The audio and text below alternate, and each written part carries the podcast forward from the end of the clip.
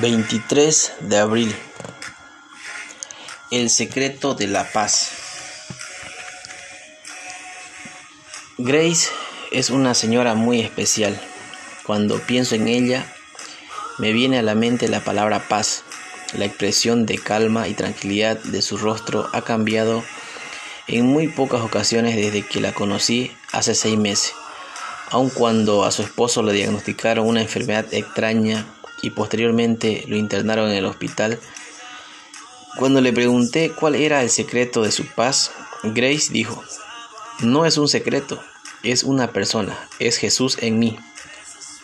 No hay otra manera de explicar la tranquilidad que siento en medio de esta tormenta. El secreto de la paz es nuestra relación con Jesucristo. Él es nuestra paz. Cuando aceptamos a Jesús como Salvador y Señor, y nos parecemos cada vez más a Él. La paz se hace una realidad. Pueden presentarse enfermedades, problemas financieros o peligros, pero la paz nos asegura que Dios sostiene nuestras vidas en sus manos. Daniel 5:23. Y que podemos confiar en que todo obra para bien.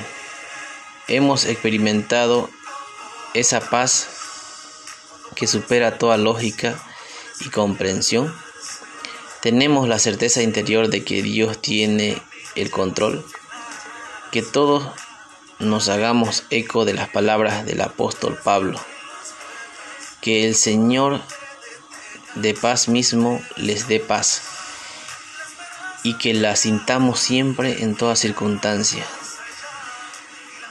Señor, dame tu paz en todo momento y en toda situación. Confiar en Jesús es sinónimo de paz.